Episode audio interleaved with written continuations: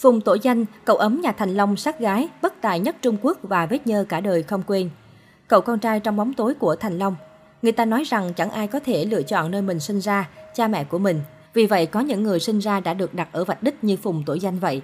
Thế nhưng vạch đích của Phùng tổ danh phải đánh đổi bằng 20 năm chưa từng dám một lần vỗ ngực nói rằng cha tôi là Thành Long. Phùng Tổ Danh sinh năm 1982 khi cha anh Thành Long đang là ngôi sao nổi đình nổi đám toàn châu Á. Ngày ấy, mọi thông tin về đời tư của Thành Long đều trở thành miếng mồi ngon của dư luận. Chính vì thế, để bảo vệ gia đình mình, Thành Long buộc phải giấu Phùng tội Danh và vợ là Lâm Phụng Kiều một thời gian dài trước báo giới và dư luận. Với sự giàu có của bố, Phùng Tổ Danh và mẹ sống một cuộc sống sung túc an nhàn, không có gánh nặng về kinh tế tại Mỹ. Thế nhưng trong suốt mười mấy năm, Phùng Tổ Danh sống trong cảnh có bố mà như không có bố. Hết đóng phim này đến phim khác, Thành Long lúc nào cũng bận rộn với công việc của mình. Việc chăm sóc con hoàn toàn là một tay Lâm Phụng Kiều chăm bẩm. Thỉnh thoảng Thành Long mới đến Mỹ để thăm hai mẹ con. Phùng Tổ Danh từng chia sẻ, Ngày tôi còn nhỏ, mẹ luôn dặn rằng không được phép nói cho ai tên cha là Thành Long. Đó là bí mật mãi phải giấu kín. Nhắc đến chuyện cũ, Lâm Phụng Kiều từng rơi nước mắt kể lại. Đáng thương nhất vẫn là đứa nhỏ Trần Tổ Minh, tên gọi của Phùng Tổ Danh trước đây. Ước mơ lớn nhất của Phùng Tổ Danh ngày nhỏ là được một lần có bố đến trường đón lúc tan học. Chuyện này được cô giáo của Phùng Tổ Danh tiết lộ với gia đình khi Phùng Tổ Danh chia sẻ trên lớp. Mãi nhiều năm về sau, Thành Long mới có thể thực hiện được mong ước của con trai. Bi ai ở chỗ, anh đứng đợi con trai ở cổng trường cấp 1 mà không biết rằng con trai đã lên học cấp 2. Sau câu chuyện này, Tổ Danh một thời gian dài không nói chuyện lại với bố.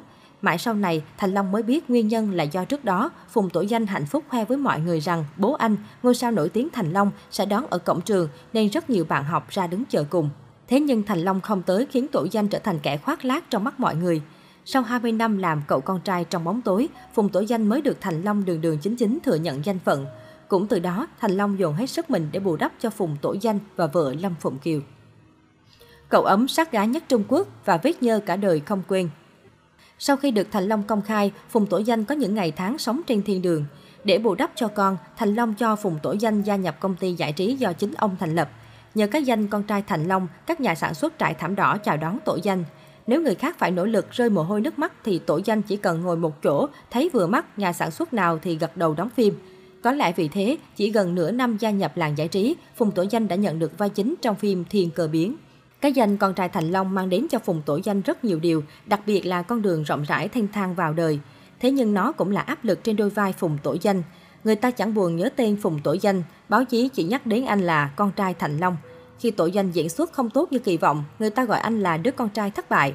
Không mặn mà chuyện diễn xuất, tội Danh chuyển sang ca hát. Năm 2004, anh ra mắt album đầu tay mang tên mình. Thành công nối dài thành công, năm thứ ba khởi nghiệp, anh đã có tên trong danh sách nghệ sĩ trẻ triển vọng, nhận đề cử kim tượng.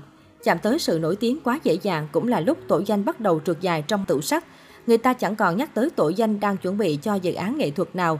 Phùng Tổ Danh được xem là khách quen của hàng loạt ba pub hộp đêm trải dài từ Trung Quốc, Hồng Kông sang Đài Loan và thường bị bắt gặp trong bộ dạng say rượu, vật vờ thâu đêm suốt sáng.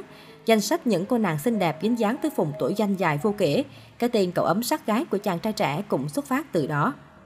Danh sách người đẹp của Phùng Tổ Danh có thể kể tới Đới Bộ Ni, Quang Ân Mỹ, Lương Tịnh Như, Tạ Đình Đình, Lý Thành Khiết, Lâm Bằng, Trung Hân Đồng, Tiết Khả Kỳ, Trương Tử Di, Âu Dương Nana. Tháng 8 năm 2014, Phùng Tổ Danh đón bản án cay đắng đầu tiên trong cuộc đời. Anh và bạn thân Kha Chấn Đông, ngôi sao nổi tiếng thời điểm ấy bị bắt giữ vì hành vi sử dụng tàn trữ ma túy. Xuất hiện tại sở cảnh sát, Phùng Tổ Danh thừa nhận đã hút cần sa được khoảng 8 năm, thời điểm khi anh mới bước chân vào showbiz. Khi nghe tin quý tử bị bắt vì sử dụng cần sa ở đại lục, Thành Lâm đã quyết định gác lại toàn bộ công việc gian dở, nhanh chóng đến Bắc Kinh để có thể gặp con. Nhưng sau đó dưới áp lực của dư luận, Thành Long đành rời Bắc Kinh, giao lại mọi việc cho luật sư phụ trách.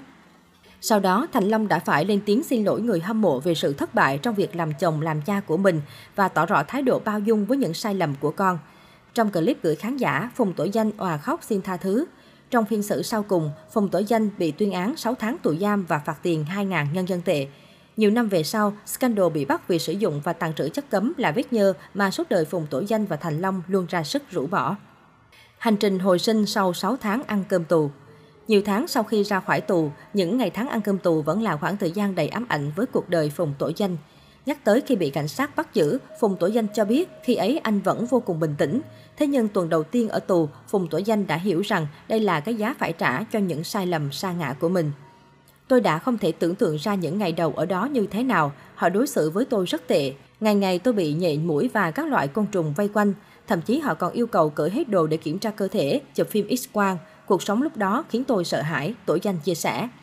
Sau những tháng ngày chống chiến đối diện với bốn bức tường đá lạnh lẽo, Phùng Tổ Danh đã nhận ra những ý nghĩa chân thực của cuộc đời. Anh nhận ra 6 tháng ngồi tù không hoàn toàn vô nghĩa với cuộc đời anh về sau. Phùng Tổ Danh quyết định tìm cho mình một thú vui lạ lùng, đó chính là tìm cách giết mũi để nuôi nhện, sống trong nhà vệ sinh. Anh cũng dành hết những tháng ngày ở tù để đọc sách. Sau 6 tháng ở tù, Phùng Tổ Danh đọc hết 8 cuốn sách của tỷ phú Buffett, viết được hai tập kịch bản và sáng tác 4 ca khúc. Nhờ những chuyển biến tích cực của Phùng Tổ Danh, mối quan hệ giữa hai bố con cũng tốt đẹp hơn xưa. Sau khi Phùng Tổ Danh ra tù, Thành Long dành nhiều thời gian cho con trai, những bữa ăn gia đình được xuất hiện thường xuyên hơn, điều mà nhiều năm trước không hề có. Thái độ nghiêm khắc trước sau như một của Thành Long đối với những lỗi lầm của con trai và sự thành khẩn của Phùng Tổ Danh khiến anh nhận được nhiều cái nhìn thiện cảm hơn từ công chúng và hy vọng vào một tương lai tốt đẹp hơn cho anh.